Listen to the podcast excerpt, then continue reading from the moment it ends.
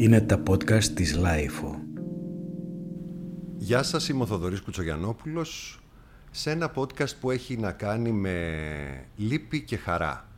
Α, ομολογώ ότι προσπαθώντας να διασκεδάσω α, τη μελαγχολία που για πρώτη φορά μετά από 29-30 χρόνια δεν θα είμαι στο Φεστιβάλ Βενετίας, το κινηματογραφικό φεστιβάλ που φέτος κλείνει τα 77 χρόνια, έχω την ιδιαίτερη χαρά να φιλοξενώ τον Χρήστο Νίκου, τον σκηνοθέτη της ταινίας Μίλα, που ξεκινάει, εγκαινιάζει φέτος το δυνατό τμήμα Οριζόντι, τους ορίζοντες του φεστιβάλ, με αυτή την ταινία που είναι το ντεμπούτο του μεγάλου μήκους και είναι ιδιαίτερη τιμή γιατί νομίζω ότι είναι η πρώτη φορά που μια ελληνική ταινία, ελληνικότατη μάλιστα, είναι, ε, σηκώνει τη σημαία ουσιαστικά ενός φεστιβάλ σε αυτό το τμήμα. Θυμάμαι βέβαια πριν από 4 με 5 χρόνια πάλι στο Οριζόντι είχαμε ελληνική συμμετοχή με το Interruption του Γιώργου Ζώη. Γενικά στη Βενετία τα έχει πάει καλά η Ελλάδα με πολλές διακρίσεις, με ιδιαίτερες ταινίες, με ταινίες που έμειναν και που εντυπωσίασαν πάρα πολύ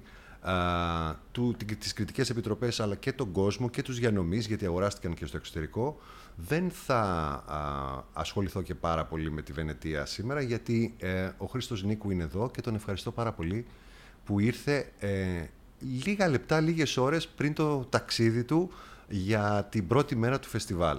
Γεια σου Χρήστο. Γεια σου Δωρή, εγώ ευχαριστώ πολύ. Και ναι, έχω έρθει με τις βαλίτσες γιατί γιατί Πρέπει ξεκινάς. να πάω κατευθείαν. Ξεκινάς λοιπόν με μια ταινία την οποία είδα και μου άρεσε και σε ευχαριστώ πάρα πολύ για, την, για το προνόμιο να τη δω ταυτόχρονα σχεδόν με την προβολή της, για να μπορέσουμε να μιλήσουμε για αυτήν. γιατί... Χωρίς να δώσουμε spoiler φυσικά. Χωρίς να δώσουμε κανένα spoiler. Ε, φαντάζομαι ότι μπορούμε να πούμε αυτό με το spoiler είναι πια, πώς το λένε, ευχή και κατάρα. Εγώ ε, προσπαθώ να ε, να, να περιχαρακωθώ και να προειδοποιήσω γιατί δεν, δεν έχω ακούσει περισσότερο βρυσίδι για κάτι άλλο εκτός από αυτό. Απασχολεί πάρα πολύ τον κόσμο πια, τη νεότερη γενιά. Ε, εντάξει, είναι λίγο... Κοίτα, τα μήλα συγκεκριμένα για όλες είναι μια ταινία που έχει αρκετά πράγματα να ανακαλύψεις κατά τη διάρκεια της, οπότε... Ναι. Ε, ε πες εσύ, θες να πεις εσύ τι μπορούμε να πούμε, γιατί εγώ αυτό που μπορώ να πω είναι ότι ο χαρακτήρας, ο πρωταγωνιστής, που είναι ο Άρης Σερβετάλης στην ταινία, πάσχει από απώλεια μνήμης. Ακριβώς. Και μπαίνει σε ένα πρόγραμμα αποκατάστασης. Ακριβώς. Καλά τα λέω. Ναι, ναι, τελεία. λοιπόν, συνέχισε για να μην πω μια κουτουράδα. Όχι, μπορείς να συνεχίσεις και θα, θα σε διακόπτω, οπουδήποτε είναι... Ωραία. Ε, κρέμεσαι από τα χείλη μου, λοιπόν. ε, πάσχει λοιπόν από απώλεια μνήμης, μπαίνει στο πρόγραμμα αποκατάστασης, όπου μια ομάδα ειδικών τον υποβάλλει σε δοκιμασίες, σε τεστ, για να καταλάβει σε ποιο στάδιο είναι, σε ποιο, σε ποιο σημείο, εν πάση περιπτώσει, αυτής της επιδημίας που κατακλείζει μια αχρονική Αθήνα βρίσκεται, τον ξανά ρίχνει στην κοινωνία, σε ένα σπίτι, διότι δεν τον έχει αναζητήσει κάποιος. Καλά τα λέω μέχρι εδώ, Πολύ επιτρέπεται. και ακολουθεί τις εντολές της, της ιδιαίτερης φωνής του Αγίου Αργύρη Μπακυρτζή σε κασέτες α, ηχογραφημένες. Βγάζει φωτογραφίες για να θυμάται αυτό που κάνει και να το υποβάλει ουσιαστικά και να τον ελέγχει. Να αποδείξει ότι έχει κάνει κιόλας κάποιες από τις αποστολές, τις αναμνήσεις, τις εμπειρίες που του ζητάνε σε καθημερινή βάση να ξαναζεί. Ουσιαστικά προσπαθούν να του δημιουργήσουν νέες μνήμες. Ακριβώς. Χωρίς να είναι φυτεμένες, χωρίς να είναι επιστημονική φαντασία, Όχι. αλλά να τις δημιουργήσει ο ίδιος. Να τις δημιουργήσει ο ίδιος, ζώντας ουσιαστικά τις αναμνήσεις ενός μέσου ανθρώπου. Ξανά από την αρχή. Ναι. Ε, και αυτό γίνεται πάνω στην προσπάθεια από τη στιγμή που δεν έχει εφευρεθεί κάποιο φάρμακο το οποίο μπορεί να, ε, μπορεί να καταπολεμήσει την αμνησία, ε, στην προσπάθεια να δημιουργήσουν κάποιες βασικές αναμνήσεις ώστε να χτίσουν μια βάση και από εκεί και ύστερα να μπορούν να συνεχίσουν τη ζωή τους.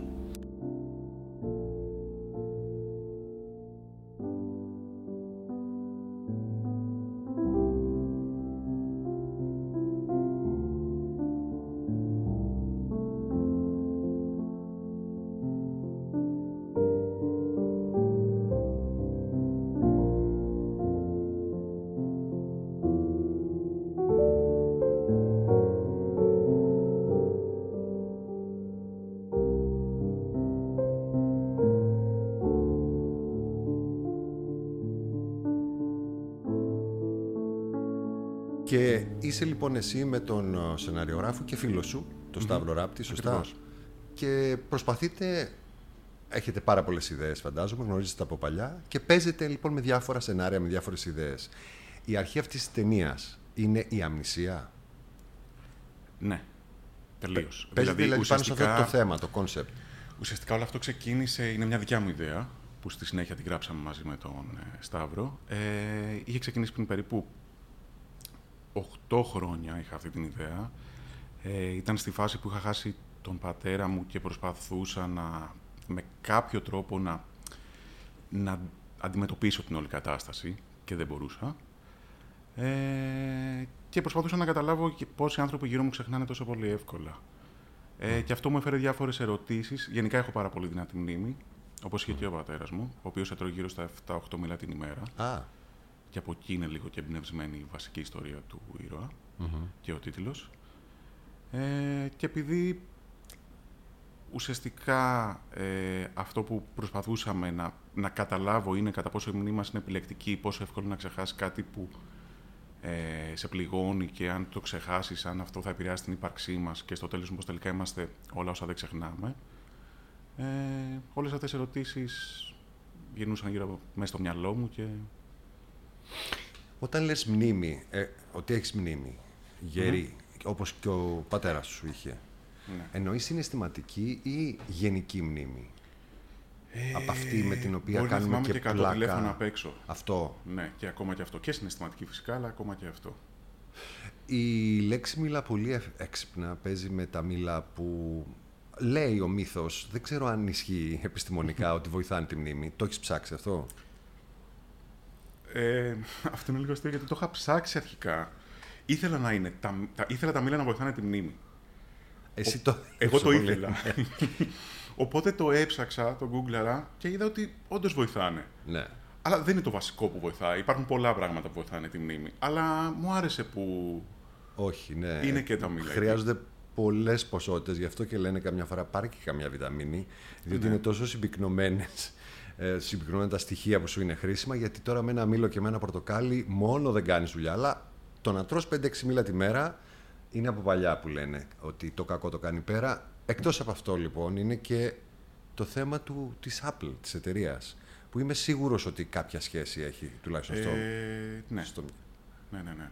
Γενικά νομίζω ότι κάπως η εκτεταμένη χρήση της τεχνολογίας τα τελευταία χρόνια, και είναι ένα σχόλιο της ταινίας αυτό, ε, μας έχει κάνει λίγο πιο... Έχει κάνει λίγο πιο τεμπέλικο το μυαλό μας. Μμμ. Ε, Αυτό είναι αλήθεια. Δηλαδή, για παράδειγμα, είδα ότι ήρθαμε ένα ταξί εδώ. Ε, ο ταξιτζής που φαντάζομαι ότι οδηγεί άπειρα χρόνια, έβαλε το Google Maps για να με φέρει ακριβώς εδώ. Φαντάζομαι, εντάξει, μπορεί και να ήξερε. Ήθελε μάλλον να βρει την πιο γρήγορη διαδρομή, αλλά. Ε, Μπορεί να ήταν παιχνίδι αυτό του, του να βρει τη διαδρομή ενώ νομίζει πως ξέρει για να, για να κάνει μια κόντρα εν πάση περιπτώσει με το, κομπιου- με το κομπιούτερ, τον κομπιούτερα. Ακριβώς, αλλά γενικά νομίζω ότι χρησιμοποιούμε πάρα πολύ, δηλαδή αποθηκεύουμε πάρα πολλά πράγματα πλέον στις συσκευές και όχι στο μυαλό μας. Ναι, Ε, πολλά. το οποίο λίγο νομίζω. έχει- ε, εμένα ουσιαστικά με προβληματιζει Γιατί βλέπω και αυτό ότι κάνεις του ανθρώπους να ξεχνάνε ακόμα περισσότερο. Ε, και είναι ένα ηρωνικό σχόλιο πάνω στα προϊόντα της Apple που Κάνουν τη δουλειά για μας. ακριβώς. Αλλά μ, απ' την άλλη μεριά η μνήμη που λες που είναι γερή σε κάποιους και αδυνατίζει σε άλλους, φθήνει γιατί τεμπελιάζει το μυαλό, ε, είναι σημαντική, αλλά δεν είναι το πιο σημαντικό σε μια ε, κοινωνία που δεν ξέρει να συνθέτει και δεν ξέρει να κρίνει πια. Πιστεύεις ότι αυτό συνδέεται, η έλλειψη δηλαδή κρίσης και μια γενικότερη απάθεια στα πράγματα, μια διαφορία συνδέεται με, την, α, με το γεγονός ότι δεν ακονίζουν τη μνήμη τους.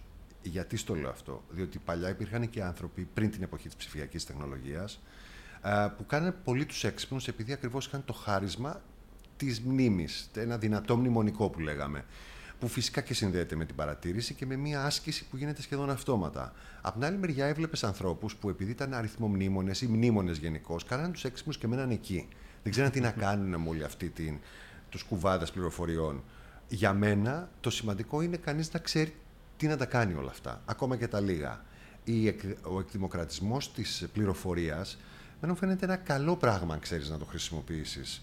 Δηλαδή, εγώ δεν μπορώ να σου κάνω τον έξυπνο επειδή θυμάμαι ένα κομπάρσο που έπαιζε σε μια ταινία του 32 και εσύ δεν τον θυμάσαι, γιατί μπορεί να τον βρεις πλέον. Το θέμα είναι ένα κομμάτι μπορώ να γράψω γι' αυτό. Δηλαδή, μια ταινία εσύ μπορείς να κάνεις με κάτι καλό. Δεν ξέρω αν συμφωνείς με όλο αυτό. Δηλαδή, είναι ένα πάρα πολύ Συμφωνώ ενδιαφέρον απόλυτα. στοιχείο. Το θέμα είναι τι κάνουν και όλοι αυτοί στην ταινία. Δηλαδή, πώς συμπεριφέρεται ο ένα τον άλλον σε μια κοινωνία τέτοιου είδους πια. Ε, Απαξιωμένη και λίγο ε, σε μια κατάσταση προγραμματι... προγραμματισμένη. Ε, πάρα πολύ άψυχη. Δηλαδή, σαν να μην υπάρχει καθόλου ψυχή μέσα σε όλο αυτό. Ε, νομίζω ότι πιο πολύ σημασία έχει αυτό που είπες πριν κιόλας, η συναισθηματική μνήμη. Ναι. Δηλαδή το να, το να μπορούμε με κάποιο τρόπο να... ε, Ακόμα και αν θυμόμαστε πάρα πολλά πράγματα, ε, να, να μπορούμε να τα επεξεργαζόμαστε και να μπορούμε να, να, να τα χρησιμοποιούμε με κάποιο τρόπο ώστε να μην είναι απλά πληροφορίες. Ε, σίγουρα δεν είναι πιο έξυπνοι οι άνθρωποι οι οποίοι έχουν απλά καλή μνήμη. ναι. Ε, αλλά αυτοί που τη χρησιμοποιούν σωστά. Σωστά. Δεν υπάρχει το σωστό. Απλά που τη χρησιμοποιούν με έναν Δημιουργικά. τρόπο δημιουργικά ακριβώς. Ε, τώρα, όσον αφορά το ότι είμαστε σε μια τέτοια κοινωνία, νομίζω ότι είμαστε λίγο. Και είμαστε λίγο και σε μια κοινωνία η οποία είναι πάρα πολύ επηρεασμένη αυτή τη στιγμή και από τα social media. Ε, τα οποία νομίζω ότι μας έχουν κάνει λίγο κακό επίσης. ναι. Ε, δεν ξέρω. Ό,τι, θε, ό,τι πεις, άμα το θεωρείς. Πριν μου πεις γι' αυτό όμως, να σε ρωτήσω εάν η συγγραφή της ταινίας του σενάριου σε βοήθησε να αντιμετωπίσεις το, την απώλεια του πατέρα σου τελικά; Ναι, όχι, δεν το έκανα γι' αυτό. Το έκανα ουσιαστικά για να. Με κάποιο τρόπο να, να, να, τον, τιμή, να τον τιμήσω. Όχι ακριβώς ίσως να τον τιμήσω, αλλά κα- κάτι να πω σε σχέση με την ιστορία μου. Με αυτό δηλαδή που είχα περάσει τότε. Δηλαδή ήταν κάτι το οποίο με προβλημάτιζε και προσπάθησα μια προσωπική ιστορία να την κάνω οικουμενική. Και γι' αυτόν τον λόγο την ε, μεταφέραμε σε. την κάναμε μια παγκόσμια επιδημία μέσα στη ταινία. Ότι δεν είναι μόνο. Και ούτε ουσιαστικά όλοι οι άνθρωποι αρχίζουν και ξεχνάνε. Και ότι η αμνησία αρχίζει να ε, απλώ, ξαπλώνεται σαν ένας ιός.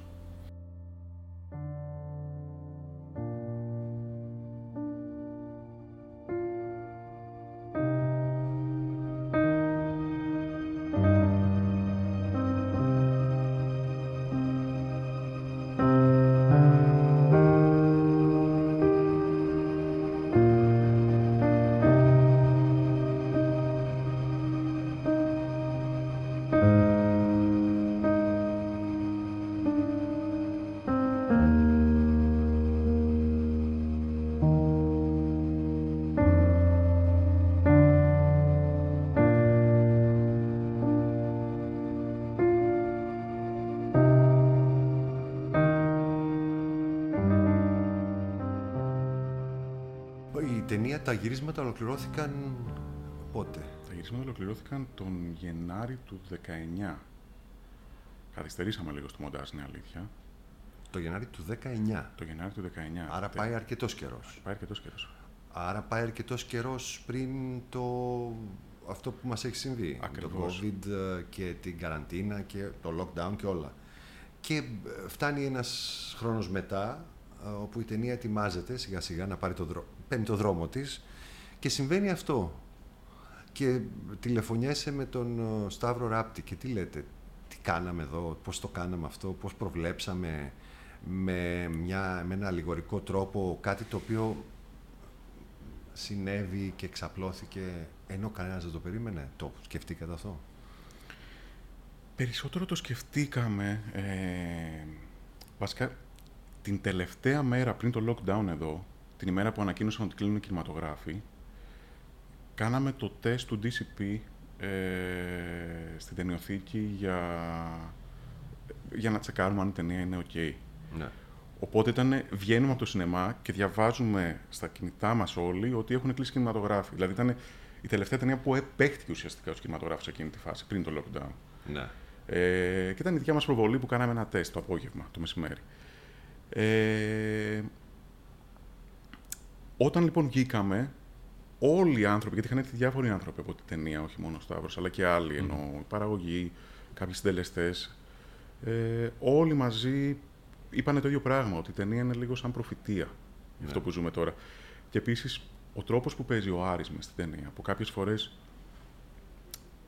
στην προσπάθεια να, έρθει, να έρθουν λίγο κοντά κάποιοι μαζί του και να τον αγγίξουν και αυτός λίγο αποτραβιέται. Ε, μας θύμιζε πάρα πολύ και το συζητούσαμε και το σχολιάζαμε το πώς οι άνθρωποι αυτή τη στιγμή ε, ζουν μέσα στο COVID με τις αποστάσεις. Βέβαια. Ε, και γενικά, σίγουρα η ταινία δεν έχει άμεση σχέση με το COVID. Ενώ μιλάν, μιλάνε και δύο για δύο πανδημίες, αλλά ουσιαστικά στα μήλα δεν πεθαίνει κάποιος. Και αυτό που ζούμε αυτή τη στιγμή είναι πολύ πιο Ναι. σκληρό. Ε, αλλά από εκεί και ύστερα η ταινία μιλάει για κάποια θέματα, όπως είναι η μοναχικότητα, όπως είναι ε, η αβεβαιότητα για το μέλλον και διάφορα άλλα. Βέβαια. Ε, και είναι μια... ε, υπάρχουν πολλές συγγένειες ε, με την κατάσταση, με την επικαιρότητα. Ε, κυρίως στο ότι ένας άνθρωπος ο οποίος το παθαίνει, αρχικά τουλάχιστον πρέπει να απομονωθεί ε, για να μπορέσει να επανενταχθεί. Ε, είναι ε, πολύ πιο αβέβαιο, μάλλον εξίσου αβέβαιο να έχεις κάτι στο μυαλό με το να έχεις κάτι στο σώμα. Απλώς το σώμα, ξέρεις, ο, άνθρω... ο άλλος μπορεί να ταυτιστεί λίγο πιο εύκολα, ε, ενώ με το μυαλό αυτή η ασάφεια του τι συμβαίνει, ε, τι μπορεί να, πώς μπορεί να αντιμετωπιστεί, αν υπάρχει φάρμακο, δεν υπάρχει. Υπάρχουν πάντως και πολλές κοινές γραμμές με αυτό που ζούμε σήμερα και εγώ το είδα, ε, ξέρω δεν είχε και λίγο α, αυτό το υπόγειο χιούμορ, γιατί υπάρχει μια, α, ε, ένας μικρός αστεϊ- αστεϊσμός σε κάποιες σκηνές με τον Άρη Σερβετάλη και ο ίδιος ο Σερβετάλης ο οποίος πάντα α, υπονοεί ε, την, α, τη ματαιότητα μαζί με την α, τραγικότητα της ζωής. Ένας σπουδαίος ηθοποιός, κατά τη γνώμη μου. Α, θα, θα είχα ανατριχιάσει πάρα πολύ βλέποντας αυτή την ταινία ως την πρώτη ελληνική μετά το, τη λήξη της καραντίνας. Α, πάντως, ο, ε, είναι πολύ ενδιαφέρον το ότι το κάνατε έτσι το έργο. Α, το ότι ισορροπήσατε ανάμεσα στο τι μπορεί να είναι πολύ δραματικό με το τι μπορεί να είναι ανθρώπινο και λίγο αστείο. Και φαντάζομαι ότι θα σας απασχόλησε ο τόνος της ταινίας, σωστά; Ε, σίγουρα. Αρχικά, ιδιαίτερα δηλαδή στο το πρώτο πρώτο draft που είχαμε γράψει σεναριακά, ε, ήταν μόνο κομμωδία. Δηλαδή πήγαμε, είχαμε πάει στο, στο πολύ άλλο άκρο. Ε, καθώς γράφαμε το Σταύρο κάθε σκηνή προσπαθήσαμε λίγο να την ξεφτυλίσουμε ουσιαστικά, ε, κομικά. Δηλαδή να κάνουμε, να κάνουμε πολύ ακραία πράγματα ε, στην προσπάθεια να, να βρούμε την κατάλληλη ισορροπία ανάμεσα στην ιστορία που είναι λίγο τραγική και σε σχέση με το... Γενικά μου αρέσουν ταινίες που δεν έχουν ένα συγκεκριμένο είδος. Μου αρέσουν ταινίες που εναλλάσσουν είδη ε, και που συμπεριλαμβάνουν και, και, γενι- και συμπεριλαμβάνουν και κομικά και δραματικά και ρομαντικά στοιχεία όπως υπάρχουν μέσα στα μήλα και ίσως και κάποια, κάποιες πιο σκηνές μυστηρίου. Ε, και Ευτυχώς υπάρχει και ένα μυστήριο μες στο έργο, γιατί ακριβώς ε, υπάρχει αυτό το, μ, α, το τρομολαγνικό του ότι κάτι δεν πάει καθόλου καλά στην κοινωνία, δεν, δεν είναι εξακριβωμένο και ότι υπάρχει μια ομάδα ειδικών που έρχεται και σε τσεκάρει αυτή η επιτροπή που λέγαμε. Γιατί τον Άρη Σερβετάλη στην ταινία τον τσεκάρει να δει πώς πηγαίνει, πώς, πώς, πάνε, πώς προχωράει στα στάδια. Ακριβώς. Ε, ο Woody Allen, νομίζω το ξέρεις, όταν γράφει μια ταινία, που γράφει πάρα πολύ συχνά από μικρό παιδί, Με όταν κάθε γράφει μια χρόνο. ταινία, δεν είναι σίγουρος αν η ταινία που θα γυρίσει ως σκηνοθέτη, το σενάριό του δηλαδή, θα είναι κομμωδία ή δράμα. Το αποφασίζει μερικές φορές λίγο πριν το γυρίσει. Γι' αυτό ίσως και η αγαπημένη του ταινία από τις δικές του είναι το Match Point. Ακριβώς γιατί μιλάει για, για αυτή την, ε, την κόψη. Το πού θα πέσει το μπαλάκι τελευταία στιγμή από το φιλέ, από τη μία ή από την άλλη πλευρά. Είναι μια μικρή αλληγορία για το δικό του έργο, για το δικό του μυαλό και για το ότι τίποτα δεν είναι εξακριβωμένα αστείο ή καθόλου αστείο από την αρχή. Από την άλλη μεριά όμως, ο Woody Allen είναι ο Woody Allen. Φτιάχνει ταινίες που έχουν με τα χρόνια αγαπηθεί, το έχει κατακτήσει και έχει ένα δικό του μεγάλο κοινό, εντάξει, λίγο μεγαλώνει μαζί του, α, που τον αποδέχεται για αυτό που είναι. Αυτό, το ότι όλα τα είδη μπορεί να συνεπάρχουν σε μια ταινία, μπορεί να είναι εμπορικά δύσκολο. Δεν βρίσκεις; Δηλαδή να συναντηθεί μία πολυπλοκότητα ταινίας με ένα κοινό το οποίο ψάχνει πια λίγο πιο ξεκάθαρα πράγματα. Ειδικά όταν φιλομετράει στα streaming platforms. Okay. Του κάνεις τη ζωή πιο εύκολα. Ναι, αυτό δεν το είχα σκεφτεί. Αλλά γενικά. Ε, ε, εμένα μου αρέσει σαν θεατής να βλέπω αυτές τις ταινίες. Δηλαδή, μου, μου αρέσουν ταινίες οι οποίες μπορεί να γελάσω και μπορεί να ταυτόχρονα και να κλάψω μέσα σε μια ταινία. Ε... Ναι, αλλά περισσότερο τα κινηματογραφικά είδη, όταν δηλαδή βάζεις και λίγο suspense και λίγο κομμωδία και λίγο δράμα, ψάχνεις ένα κοινό που να έχει μια παιδεία. Να είναι λίγο πιο εκπαιδευμένο στο, ξέρεις, και στο σινεμά και στις αισθήσεις του και σε όλα. Ε, ναι, αλλά εντάξει. Ε, δεν γίνεται να κάνεις ταινίες για όλους. Ή μάλλον γίνεται, αλλά δεν ξέρω αν θα είναι τόσο καλή ταινία. Δεν λέω ότι είναι καλή ταινία τα μήλα, απλά λέω ότι. Είναι αυτό που είναι... τι ψάχνεις εσύ, εν πάση περιπτώσει. Ναι. Ε, ξεκίνησες ε, με τον Γιώργο Λάνθιμο, με τον Κοινόδοντα. Ε, έχεις ε, και συνέχισες να, να δουλεύεις ε, με άλλους σκηνοθέτες, ανάμεσα σε αυτούς και με τον Richard Linklater στην ταινία που έκανε στην Ελλάδα. Ε, έχεις λοιπόν μαθητεύσει δίπλα στην διαδικασία, έτσι, στο πώς γίνεται μια ταινία. Έχεις βγάλει άκρη για το πώς γίνεται μια ταινία ή ακόμα το ψάχνεις; Ε, ακόμη σίγουρα το ψάχνω. Κοίταξε, εγώ ήμουν αρκετά τυχερός σε αυτό το κομμάτι, γιατί ε, στα 18 μου όταν δεν μπορούσα για κάποιους συγκεκριμένους λόγους ε, να σπουδάσω σινεμά, ε, είχα αποφασίσει ότι θέλω να το πάω αυτοδίδακτα. Mm-hmm. Ήθελα να κάνω σινεμά από πολύ μικρός. Ε, σχεδόν από τα 14. Ε, τότε οι αγαπημένοι μου σκηνοθέτες ήταν όλοι αυτοδίδακτοι, στα 18. Ναι. Ε, που ήταν ο Καρουάι, ο Ζενέ, ο Τόμ Τίκβε, δεν ξέρω γιατί, αλλά τότε μου άρεσε πολύ. Ε, έχει κάνει καλές ταινίες. τότε είχε κάνει καλές ταινίες. Εντάξει, τώρα το έχει χάσει λίγο, αλλά τότε είχε κάνει καλές ταινίες, ναι. Ε, και είπα ότι, OK, αφού το κάνανε αυτοί, γιατί να μην το κάνω κι εγώ. Πάω κι εγώ αυτοδίδακτα. Ε, οπότε τέλειωσα το οικονομικό της νομικής που είχα περάσει. Ταυτόχρονα έβλεπα πάρα πολλές ταινίες. Ε, κάθε μέρα. Δηλαδή δεν πήγαινα στη σχολή. Απλά έβλεπα ταινίες. Ε, και κάποια στιγμή, στα... με το που τέλειωσα τη σχολή, ήθελα να μπω στο χώρο, δεν ήξερα κανέναν και διάβασα κάπου στο ίντερνετ ε, τη σύνοψη από τον ε, Κοινόδοντα. Που μόλις είχε πάρει έγκριση από το κέντρο κινηματογράφου και για κάποιο λόγο είχαν βγάλει και τη σύνοψη στο mm ίντερνετ. Και είπα ότι, OK, okay, εδώ θέλω να δουλέψω. Πήρα την επόμενη μέρα τηλέφωνο την εταιρεία παραγωγής. Ε, ζήτησα στη ρεσεψιόν ραντεβού με τον παραγωγό. Μου το κλείσανε πήγα, συναντήθηκα με τα παιδιά και κάπως με προσλάβανε κατευθείαν. Οπότε ήμουνα αρκετά τυχερός. Ναι, είναι. Στην ε, ο παράγον τύχη πάντα παίζει ρόλο. Το πιστεύω ακράδαντα. Ναι. Ε, γιατί πολύ εύκολα θα μπορούσα να μου πούνε όχι. Δεν είχα καμία απολύτως εμπειρία. Δεν είχα σπουδάσει τίποτα. Δηλαδή, ε, σχετικό με το σινεμά. Οπότε. Ε, και αυτό ήταν ένα πάρα πολύ καλό σχολείο. Και νομίζω ότι κάπως σε όλες τις ταινίες που δούλεψα κάτι πήρα από αυτές. Ε, ήταν, ήταν καλές, δεν ήταν τόσο καλές. Ε, και δεν νομίζω ότι υπάρχει ένας συγκεκριμένος τρόπος γυρίσματος μιας ταινίας, όπως ρώτησες. Δηλαδή, ή ένας συγκεκριμένος τρόπος, πώς πώς ακριβώς γίνεται μια ταινία. Ε, υπάρχουν τα στάνταρ, το, που είναι το pre-production, το production και το post-production, τα οποία ε, γίνονται κάποιες συγκεκριμένες διαδικασίες. Ε, αλλά από εκεί και ύστερα νομίζω ότι αυτό για παράδειγμα που κατάλαβα και από τους σκηνοθέτες που εκτίμησα είναι ότι πρέπει να ακολουθείς πάρα πολύ το ένστικτό σου.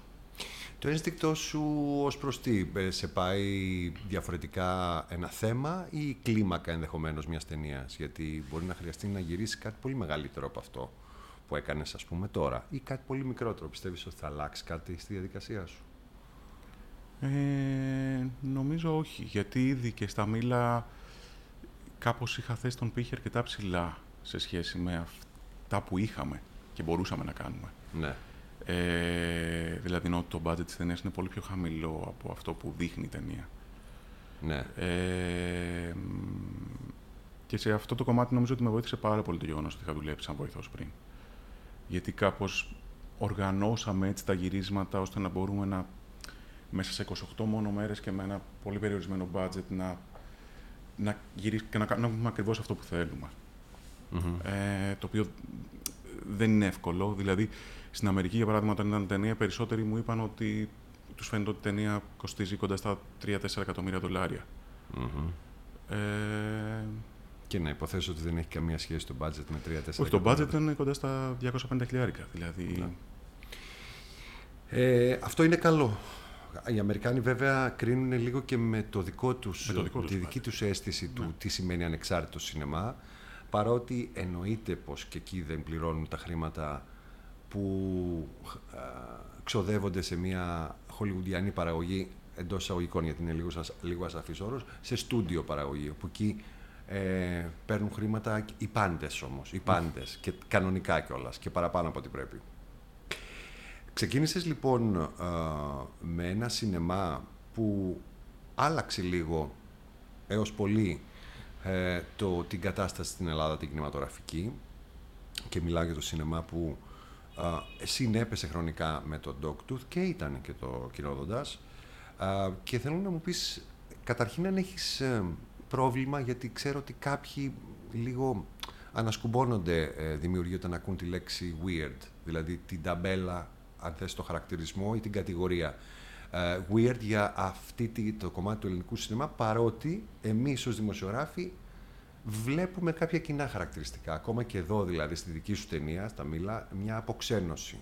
Μια άλλη ματιά της ε, ελληνικής, ε, της δυναμικής των σχέσεων στις δομές, στις αρθρώσεις, στην οικογένεια, στις, στις μικρές συνομιλίες, στην καθημερινότητα α, και μια διαφορετική ματιά από αυτή που είχαμε συνηθίσει να βλέπουμε ε, στην ελληνική μυθοπλασία, δηλαδή την πιο λατινική, την πιο κομική ή το άλλο άκρο που ήταν η ιστορική μνήμη του Αγγελόπουλου, ας το πούμε έτσι.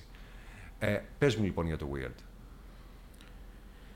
Ε, είναι κάτι που έχω συζητήσει αρκετά και με ανθρώπους στο εξωτερικό αυτό. Και ναι. αυτό που λέω συνέχεια είναι ότι επειδή δούλεψα και σε αρκετές ταινίες που κάπως χαρακτηρίστηκαν με αυτό το τίτλο. Ε, κοίταξε, αυτό ξεκίνησε από τον Γιώργο. Σίγουρα. Ξεκίνησε από τον Γιώργο και τον Ευθύνη βασικά. Που εντάξει, έχουν κάνει φανταστικές δουλειές, είναι τρομερά ταλαντούχοι και οι δύο και το στυλ τους όντως είναι λίγο weird. Ε, όμως, ε, νομίζω ότι στη συνέχεια και επειδή το συζητούσα και πρόσφατα, δεν ξέρω αν το variety. Δεν, δεν θυμάμαι ποιος ουσιαστικά εφήβρε αυτό τον όρο αρχικά. Ε, δεν θυμάμαι κι εγώ, ναι. Ίσως κάποιος απ' έξω. Σίγουρα κάποιος απ' έξω. Ε, νομίζω ότι έκανε πολύ καλό σε πολλές ελληνικές ταινίες οι οποίες ίσως δεν είχαν αυτή τη δυναμική ε, να ταξιδέψουν φεστιβαλικά. Ενώ τη δυναμική των ταινιών του Γιώργου. Ε, και νομίζω ότι έκανε πάρα πολύ καλό στο ελληνικό σινεμά αυτός ο όρος. Γιατί για κάποιο τρόπο όλα τα φεστιβάλ και στο εξωτερικό γενικά οι άνθρωποι ψάχναν να βρουν την επόμενη ταινία από, το, ε, από αυτόν τον όρο. Άρα δεν ε, έχεις κάποιο θέμα με το χαρακτηρισμό weird, γιατί... Ε... Δεν, δεν πιστεύω ότι η ταινία είναι weird. Ε, δεν πιστεύω ότι η ταινία ανήκει σε αυτό. Δηλαδή, εγώ δεν καταλαβαίνω ακριβώς αυτόν τον όρο, να σου πω την αλήθεια. Δεν τον καταλαβαίνω γιατί θεωρώ ότι αυτό το πράγμα ξεκίνησε από τον, όπως λέω, από τον Γιώργο και τον Ευθύνη που έχουν μια πολύ συγκεκριμένη υπογραφή σφραγίδα παγκοσμίως. Mm-hmm. Και νομίζω ότι έχουν επηρεάσει πάρα πολλούς σκηνοθέτες πλέον παγκοσμίως. Mm-hmm. Ε, παρά σκηνοθέτες εδώ. Δηλαδή, για παράδειγμα, ποτέ δεν κατάλαβα γιατί βάλανε στο Greek Weird Wave τον ε, Αργύρι. Τον Παπαδημητρόπουλο εννοώ. Ναι. Ε, που δεν έχουν καμία σχέση, που είναι πολύ καλές ταινίες. Το Santan και το Santan και το Wasted Youth. Mm. Δηλαδή, τις θεωρώ δύο ταινίες οι οποίες δεν έχουν κάτι weird μέσα. Έχουν ένα πολύ προσωπικό στυλ που είναι του Αργύρι είναι και πάρα πολύ ωραίο κιόλας. Δηλαδή, για ποιο λόγο να πρέπει να θεωρηθούν; Βέβαια και πολύ ωραίο. Και είναι οι καλύτερες του ταινίες ε, με διαφορά φυσικά αυτές, αλλά δεν έχουμε δει την τελευταία του δυστυχώς ακόμα. Ε, νομίζω ότι είναι λάθος και ε, το να μπει ο Αργύρης σε αυτό. Ναι. Ε, δηλαδή, πιο κοντά είναι το δικό σου ε, ύφος, ας το πούμε έτσι, ή το «Δεν θέλω να γίνω δυσάρεστος» που είδαμε πρόσφατα στο φεστιβάλ Θεσσαλονίκης γιατί ε, ε, περιέχουν μια ψυχρότητα, μια απόσταση. Φυσικά και δεν έχουν καμία σχέση με το σουρεαλισμό του Φιλίππου, ο οποίος είναι πολύ πολύ χαρακτηριστικός και είναι συνυπογραφή στο σινεμά του Λάνθιμου, δηλαδή έχεις πάρα πολύ δίκιο να λες είναι ταινίες των Λάνθιμου Φιλίππου. και νομίζω ότι μέσα στο που λένε βρήκαμε παπά, θαύουμε 5-6, μέσα στις πολλές βάζουν και άλλες από το εξωτερικό. Νομίζω ότι εμείς στην Ελλάδα έχουμε λίγο πιο, πιο οικείο μάτι να ξεχωρίσουμε. Ναι, δηλαδή αν μπορούμε να πούμε ότι είναι κάποιες ταινίες που είναι πολύ συγγενικές με αυτές, είναι σίγουρα ε, το Άτενμπεργκ και το Σεβαλιέ, που όμως, όμως γράφτηκαν από, από τον Ευθύμη. τον Ευθύμη το Σεβαλιέ. Και το Άτερμερκ εντάξει ήταν ο Γιώργος. Ή του Μπάμπη Μακρύδη περισσότερο. Ή του Μπάμπη Μακρύδη που επίσης έχει γραφτεί. Άρα θεωρείς τον... ότι ο ευθύνη είναι κυρίω. Νομίζω ότι ο ευθύνη είναι κυρίως. Το weird λιθαράκι ναι. πάνω στο σινεμά. Ναι. Είναι όμως και, και κάτι υφολογικό, κάτι visual, το οποίο είναι ε, διαφορετικό από ό,τι ήταν στο παρελθόν. Uh, δηλαδή, όπως ο ευθύνη έχει μια ιδιαίτερη γραφή, έτσι και ο Λάνθιμος φέρνοντας uh, uh, μια εικόνα έναν τρόπο, εν πάση περιπτώσει, να αποτυπώνει την πραγματικότητα χωρίς να είναι πραγματική. Ε, αυτό έχει επηρεάσει κατά κάποιο τρόπο κινηματογραφικά, ναι. κινηματογραφικά Έλληνες και ίσως σε αυτό μπαίνει ε, σε αυτή την ομπρέλα weird μπαίνουν κάποιες ελληνικές ταινίες. Εγώ το θεωρώ ε, καλό, το χαρακτηρισμό weird, όπως ας πούμε είναι το New Wave, το, η Nouvelle Vague, η, δηλαδή δεν είναι κακό, και το λέω γιατί κάποιοι δυσανασχετούν και λένε Όχι, δεν είμαστε weird και αυτό γιατί, γιατί να το λένε έτσι κλπ. Εγώ το βρίσκω αρκετά τίτλο τιμής, ειδικά μετά την αναγνώριση που έχει α, περάσει το ελληνικό σινεμά από το εξωτερικό και κυρίως από τα φεστιβάλ. Αυτή είναι η ερώτηση που θέλω να σου κάνω. Η ταινία σου ξεκινάει από το φεστιβάλ Βενετίας. Ήταν να είναι στο, στις Κάνες, στο Ένσαρ Τεραγκάρ, σωστά; Mm-hmm. Αλλά οι Κάνες δεν γίνανε. Προτίμησες να μην πάρεις το label από τις Κάνες και να γίνεις αποδεκτός από το φεστιβάλ Βενετίας στο Οριζόντι. Οπότε συνεχίζει και σε άλλα φεστιβάλ μετά. Ε, κοίταξε, ουσιαστικά όταν τελειώσαμε αυτό που σου έλεγα πριν, πριν το lockdown την ταινία και ξεκινήσαμε να τη στέλνουμε σε φεστιβάλ, ε, ξέραμε ότι ήμασταν. Ξέραμε για το Uncertain Guard, ξέραμε ότι ήμασταν πολύ κοντά και στο 15 μέρο, που δεν έγινε καν και δεν ανακοινώσανε καν ταινίες φέτος. Mm-hmm.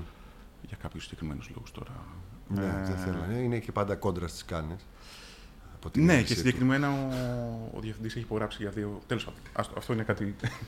είναι λίγο πιο τεχνικό, ναι. ναι. Ε, δεν ήθελα να ανακοινώσει ταινίες φέτος γιατί ήθελα να είναι και του χρόνου εκεί. Ε, οπότε είχαμε ακούσει αυτό το ενδιαφέρον από το, από το συγκεκριμένο φεστιβάλ. Ξέραμε ότι η ταινία έχει αρχίσει, ότι άρεσε ήδη και στη Βενετία. Δηλαδή, ουσιαστικά στη Βενετία είχαμε μάθει πριν ακόμα από τις Κάνε. Mm. Είχαμε λάβει μήνυμα ότι άρεσε πάρα πολύ στον Μπαρμπέρα η ταινία και την ήθελε. Ε, αλλά δεν είχαν αρχίσει ακόμα να προσκαλούν ταινίες. Ε, και τι, όταν είχαμε την πρόσκληση από τις Κάνε, είπαμε ότι OK, okay, να δούμε αν θα γίνει το φεστιβάλ και μετά αποφασίζουμε. Όταν λοιπόν μας είπαν για το label, την ίδια στιγμή ήμασταν μέσα στις πρώτες τέσσερις ταινίες που κάλεσαν στη Βενετία, γιατί ξέρανε ότι οι Κάνες μας θέλανε και θέλανε να πάρουν ταινία από, την, ε, από το Οπότε μετά ακολουθείς στο Τορόντο. Μετά ακολουθούμε στο Τορόντο που θα παίξουμε σε ένα παράλληλο πρόγραμμα. Έχουμε μπει στο Telluride, mm ε, που έχει, αναβλη... έχει ακυρωθεί ουσιαστικά για φέτος.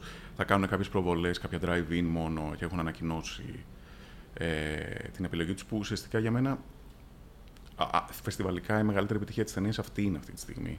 Είναι το Telluride. Ε, γιατί αν δεις τι ταινίες επιλέγει το Telluride κάθε χρόνο, καταρχήν είναι ο προάγγελος των Όσκαρ. Ναι, είναι αρκετά. Ε, τα τελευταία 10 χρόνια νομίζω οι, οι 7 ταινίες που έχουν πάρει τα Όσκαρ έχουν ξεκινήσει από εκεί. Είναι ένας συνδυασμός Βενετίας, Τορόντο και Telluride, τα Όσκαρ. Ακριβώς. Και είμαστε, από κάποιες Και είμαστε και στα τρία, το οποίο είναι πολύ θετικό. Mm-hmm. Ε... Η ερώτηση λοιπόν είναι ότι ενώ η ταινία δείχνει τρομερά δείγματα αναγνώρισης από το εξωτερικό, δηλαδή οι άνθρωποι που οργανώνουν και επιλέγουν ταινίες των φεστιβάλ, των σημαντικών φεστιβάλ σε όλο τον κόσμο την έχουν ήδη επιλέξει. Α, κάποια στιγμή θα πρέπει να βρει το δρόμο της στις αίθουσες. Είναι προγραμματισμένη να παίξει στην Ελλάδα τον Νοέμβριο; Καλώς ναι, εχόντων. Ναι, πάντα. Ε, μετά το φεστιβάλ Θεσσαλονίκης θα θέλαμε να παίξουμε. Δεν έχουμε ακόμα επιλεχθεί από το φεστιβάλ Θεσσαλονίκης, απλά λέω ότι. Και έχει αγοραστεί και. Έχει αγοραστεί... Και στο εξωτερικό. Και στο εξωτερικό. Έχει αγοραστεί από την... Ε, ε έχουμε πάρει διανομή, νομίζω, σε 14 χώρες. Ε, είναι πολύ θετικό το γεγονός ότι έχει αγοραστείς σε, ε, στο Ηνωμένο Βασίλειο και στην Ιρλανδία από την Κουρζόν, που είναι η μεγαλύτερη εταιρεία εκεί. που είχε πέρσι και τα παράστα και διάφορες Βέβαια, άλλες. για καλλιτεχνικές ταινίες είναι. Ε, από την Madman στην Αυστραλία, Νέα Ζηλανδία, που επίσης είναι πολύ μεγάλη εταιρεία. Και σύντομα ελπίζουμε να ανακοινώσουμε και την εταιρεία στην Αμερική, που είμαστε πολύ κοντά σε κάποιες. Άρα Δεν μπορώ λοιπόν να πω είναι αυτή από τη τις στιγμή. τυχερές ε, ταινίες που βρίσκουν ε, από το φεστιβάλ δρόμο προς τις αίθουσες. Διότι δεν συμβαίνει με όλες. Όχι. Έχουν, ε, τα φεστιβάλ έχουν γίνει ως εναλλακτική διανομή πια λειτουργούν και ε, πολλές φορές ταινίες από τα φεστιβάλ που τα βλέπει κόσμος σε ειδικές συνθήκες σε σινεμά πηγαίνουν κατευθείαν στην πλατφόρμα πια. Αυτό που παλιά λέγαμε DVD που δεν υπάρχει. Εσένα θα σε πείραζε αν η ταινία ε, προσπερνούσε την αίθουσα. Για πολλούς και διάφορους λόγους. Ε, Θεωρείς δηλαδή ότι ο μόνο κόσμος... λόγω COVID θα το κάναμε αυτό. Ενώ αλλιώς σίγουρα όχι. Δηλαδή το είχαμε αποφασίσει με την ε, Virginie de Besat της Alpha Violet που διαχειρίζεται τις διεθνείς πωλήσεις της ταινίας ότι ακόμα και αν έχουμε μια πρόταση από το Netflix ε, Ναι, δεν θα αυτό. την αποδεχτούμε. Θα την αποδεχτούμε μόνο σε περίπτωση που δεν μπορέσουμε να βρούμε διανομή κάπως αλλιώς. Γιατί δεν γίνεται. Ναι. Α, και όλο αυτό που έχει συμβεί με το Netflix με ανθρώπους που ψάχνουν χρήματα, δεν τα βρίσκουν αλλού, αλλά τα βρίσκουν από εκεί, όπως ο Σκορσέζε που βρήκε τα χρήματα για τον Ιρλανδό. Και αντίστοιχα, επειδή δεν έχει κανένα κόλλημα με, τη- με το Netflix, ε, για την ταινία αυτή που ετοιμάζει τώρα με τον Ντικάπριο, τα βρήκε από την Apple TV, που επίσης είναι πρόθυμη να δώσει. Ε, γιατί πιστεύεις ότι θυσιάζουν την αίθουσα α, για να κάνουν το όραμά τους; Δηλαδή θεωρούν προφανώς ότι μια νέα γενιά θεατών α, δεν έχει την ίδια, το ίδιο κόλλημα ενδεχομένως που έχουμε εμείς ότι πρέπει οπωσδήποτε να το δείξουμε ή να το δούμε στη μεγάλη οθόνη. Ε, δεν ξέρω. Εμένα μου αρέσει πάντα να βρίσκομαι σε μια αίθουσα όταν βλέπω ταινία. Οπότε, επειδή εμένα μου αρέσει, θα ήθελα να το κάνουν και οι θεατές της ταινίας που θα γυρίζω. Ε, αλλά σίγουρα, κοίταξε, τα συγκεκριμένα, το Netflix και η Apple TV δίνουν τρομερή ελευθερία σε αυτούς τους σκηνοθέτες σε σχέση με τα στούντιο ε, στην Αμερική. Ε, σε μένα, για παράδειγμα, έχει έρθει μια πρόταση για μια ταινία την οποία δεν θα την κάνω ε, από την Amazon. Ναι. Ε, Σαν παραγγελιά. Ναι. Ε, δηλαδή γιατί ήταν ταινία και κάπως κατε, κατευθείαν δηλαδή, μου στείλανε σενάριο. Μμ. Ε, Γιατί δεν θα την κάνεις; Δεν ήταν κακό σενάριο. Καλό ήταν. Απλά εντάξει, προτιμώ να κάνω λίγο... Δηλαδή και το δεύτερο project να είναι κάτι που να είναι δικό μου. Μμ. Και να μην είναι κάτι... Θέλω σίγουρα να βρω κάποιο σενάριο, γιατί ήδη έχω λάβει πάρα πολλά σενάρια απ' έξω. Ε, από τους ατζέντιδες και τον μάνατζερ που συνεργάζομαι. Ε, αλλά προτιμώ να βρω κάτι το οποίο να είναι πιο κοντά σε μένα. Ε, Θεωρείς ότι έχεις την ευκαιρία αυτή τη στιγμή, είσαι σε μία φόρα, σε αυτό, αυτό που λένε οι μπασκετικοί πια momentum; Για κάποιο λόγο, ναι, δεν ξέρω κιόλας. Εγώ κρατάω πολύ μικρό καλάθι. Αλλά για κάποιο λόγο, ναι, ήρθε αυτό το σενάριο από την Amazon. Έχουν έρθει σενάρια από μεγάλες εταιρείες απ' έξω. Έχουν έρθει σενάρια με πολύ γνωστούς ηθοποιού. Ε, και στο οποίο πει εγώ πει όχι. Ε, εντάξει, τώρα δεν ξέρω αν έχει νόημα να πω. Δηλαδή, κάποιους ηθοποιού. Φυσικά και έχει. Τζούλιαν Μουρ, Λόρα Ντέρν και. Εντάξει. Ε, Είπες όχι σε αυτές τις κυρίες. δεν είναι ότι μου πάνε για αυτές οι κυρίες να δουλέψω μαζί τους. είναι απλά. Ε, Οπότε προσπαθώ λίγο να κρατήσω ένα πολύ μικρό καλάθι αυτή τη στιγμή και να πάω πολύ προσεκτικά για το επόμενο βήμα. Κάτι πρέπει να έχεις όμως ε, στη φαρέτρα σου. Δηλαδή γράφεις ένα σενάριο. ή το Γράφω ένα έχεις γράψει; σενάριο, ναι. Το έχεις Α. γράψει. Το οποίο θα γυριστεί αγγλόφωνα, ελληνό. Το στόχος μας είναι αυτός, ναι, να είναι αγγλόφωνο. Να είναι το αγγλόφωνο ντεμπούτο. Το γράφω με τον Σταύρο που γράψαμε το πρώτο σενάριο μαζί και με έναν Άγγλο σενάριογράφο. Α, ωραία. Το θέμα... Τον, εμ, το θέμα είναι πάλι είναι λίγο μια αλληγορία για το κόσμο μας και λίγο για τη δυσκολία του να ερωτευτούμε. Δεν ξέρω αν μπορώ να πω περισσότερα πράγματα. Ε, αλλά Εγώ αυτό- ξέρω ότι μπορείς να πεις, αλλά δεν ξέρω αν Ε, θες ε, να πεις. ναι, μπορούμε να πούμε, αλλά δεν ξέρω αν καν να πούμε. Ε, το, οποίο Για τη το, ανα- δυσκολία να ερωτευτούμε. ναι, το οποίο το αναπτύσσουμε μαζί με τον... Το γράφουμε μαζί με τον Sam Steiner, είναι ένας ε, Βρετανός ε, συγγραφέας, σεναριογράφος, ο οποίος έχει... ε, Σύντομα θα γυριστεί το πρώτο του σενάριο που έχει γράψει, θα το γυρίσει ο Justin Καρζέλ, αυτός που είχε κάνει Ναι, ναι. το Macbeth και διάφορα άλλα. Βεβαίως. Και γράφουμε μαζί το επόμενο. Ε, αυτά είναι καταπληκτικά νέα όλα. Ε, και τα όχι και τα ναι. Εντάξει, είναι. Κοίταξε, ήρθαν πολύ γρήγορα όλα αυτά, γιατί ουσιαστικά εγώ με το που η ταινία έχει γραφτεί σε αρκετά site, ε, ότι είναι ένα από τα φαβορή για να μπεις στις κάνες στο εξωτερικό. Mm-hmm. Ε, Προφανώς το είχαν μάθει προγραμματιστές. Δεν ξέρω πώς αλλιώς θα μαθαίνουν οι δημοσιογράφοι. Ε, γιατί αλλιώς μπορεί να ξέρανε ξαφνικά. Είναι τα κουτσομπόλικα όντα οι δημοσιογράφοι. Τα ναι, μαθαίνουν, οπότε κάτι, κάτι θα είχαν ακούσει, δεν ξέρω. Αλλά... Οπότε μετά ε, διάβασε για ταινία ο Ζερόμ Ντουμπόζ. Ο Ζερόμ Ντουμπόζ είναι ένας μάνατζερ στην Αμερική. Ε, μου έστειλε ένα μήνυμα, ζήτησε να δει την ταινία, του την έστειλα ε, και κατευθείαν υπογράψαμε, δηλαδή υπογράψαμε μέσα σε λίγες ώρες. Ε, ο οποίος είναι επίσης ο μάνατζερ του Bon Juno, ε, και του Όστλουν και διαφορών άλλων μεγάλων σκηνοθετών και κάπως αυτός έχει αναλάβει πλέον. Γενικά σε ακούω ότι είσαι σε καλά χέρια και στον τομέα της, α, τη- τη- του δημιουργικού και στον τομέα της προώθησης. Ε, αυτό που θέλεις να κάνεις και αυτό που έκανες έχει να κάνει με έναν αναλογικό κόσμο. Ακριβώς. Δηλαδή τα μήλα έχουν μέσα κασετόφωνα, Polaroid, ε, ασπρόμαυρες τηλεοράσεις, μια Αθήνα με αυτοκίνητα τα οποία ε, θυμίζουν λίγο των γονιών μας. Ε, μ, εσύ είσαι τέτοιος άνθρωπος. Ε, Δηλαδή, πολύ. πολύ. δηλαδή είσαι ένας άνθρωπος με αντίσταση κατά της αρχής που λένε ή με αυθεντική αγάπη. Ξέρεις, η νοσταλγία είναι και παγίδα καμιά φορά, έτσι, όταν πάντα λέμε το παλιότερο είναι ίσως καλύτερο. Όχι, όχι απαραίτητα γι' αυτό. Ε, απλά νομίζω ότι αισθητικά είμαι πιο κοντά εκεί. Α, Ε, δηλαδή, Δεν σ' αρέσει να είναι όλα εξαφανισμένα, βαλμένα κάπου που δεν βλέπεις και να μην έχουν, εν πάση περιπτώσει, αυτή την εμφάνιση, ε, την αποκάλυψη που λένε Ε, για και την παράδειγμα, αφή. Ναι, ε, νομίζω ότι η Αθήνα είχε μια εξαιρετική αρχιτεκτονική παλιότερα Πολύ και ιδιαίτερως παλιότερα. μέσα στο, ε, κατά τη διάρκεια του Μεσοπολέμου. Ε, και στα 60 απλά την καταστρέψαμε. Τι κάναμε αυτό που είναι τώρα και τη συνεχίζουμε να την καταστρέφουμε. Αυτό είναι το μεγάλο πρόβλημα. Και η καινούργια σου ταινία θέλει να είναι κάτι που να αφορά έναν κόσμο πιο ιδεατό, πιο όμορφο; Ε, όχι ακριβώς πιο ιδέα το πιο όμορφο, ένα κόσμο λίγο διαφορετικό. Ε, δεν είναι απαραίτητα πιο όμορφος, απλά είναι λίγο... Δηλαδή αυτό που προσπαθήσαμε να κάνουμε στην Αθήνα, ε, άνθρωποι που έχουν δει μέχρι τώρα ταινία και έχουν ζήσει στην Αθήνα, μας έχουν πει ότι λίγο δεν τους θυμίζει ακριβώς Αθήνα. Γιατί ήταν και ο αρχικός στόχος της ταινίας, να μην τη γυρίσουμε εδώ. Ε, θέλαμε να τη γυρίσουμε στη Στοκχόλμη. Μμ. Ε, γιατί ψάχναμε να βρούμε ένα περιβάλλον το οποίο να είναι λίγο πιο καθαρό εντός εισαγωγικών. Η Αθήνα είναι λίγο μπασταρδεμένη πόλη. Ναι. Ε, δηλαδή είναι μια πόλη η οποία ε, δεν έχει καθαρές γωνίες. Είναι πολύ δύσκολη κινηματογραφικά. Εκτός αν θες να βγάλεις κάτι καθαρό. Εκτός αν θες να βγάλεις αυτό το mixed πράγμα που έχει. Το οποίο είναι πολύ ok και πολύ θετικό. Πολύ, για κάποιους είναι πολύ θετικό. Για κάποιους σκηνοθέτες εννοώ. Που τους αρέσει αυτό. Δηλαδή, όπως είναι για παράδειγμα και, και στον Αργύρι νομίζω του αρέσει. Πώ είναι η Αθήνα αυτή τη στιγμή.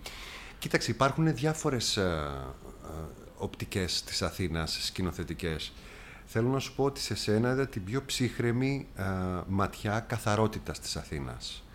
Α, υπάρχει η ονειρική που είναι του Παπακαλιάτη, που ονειρεύεται μια Αθήνα πολύχρωμη α, σαν παραμυθι Υπάρχει η πιο στυλιζαρισμένη που είναι του Steve Κρικρή στο The Waiter.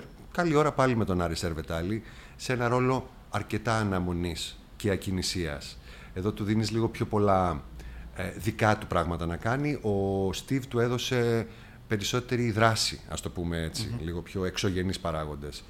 Εμ, και υπάρχει και η πιο θερμή Αθήνα του Αργύρη, μια Αθήνα που ετοιμάζεται να βράσει.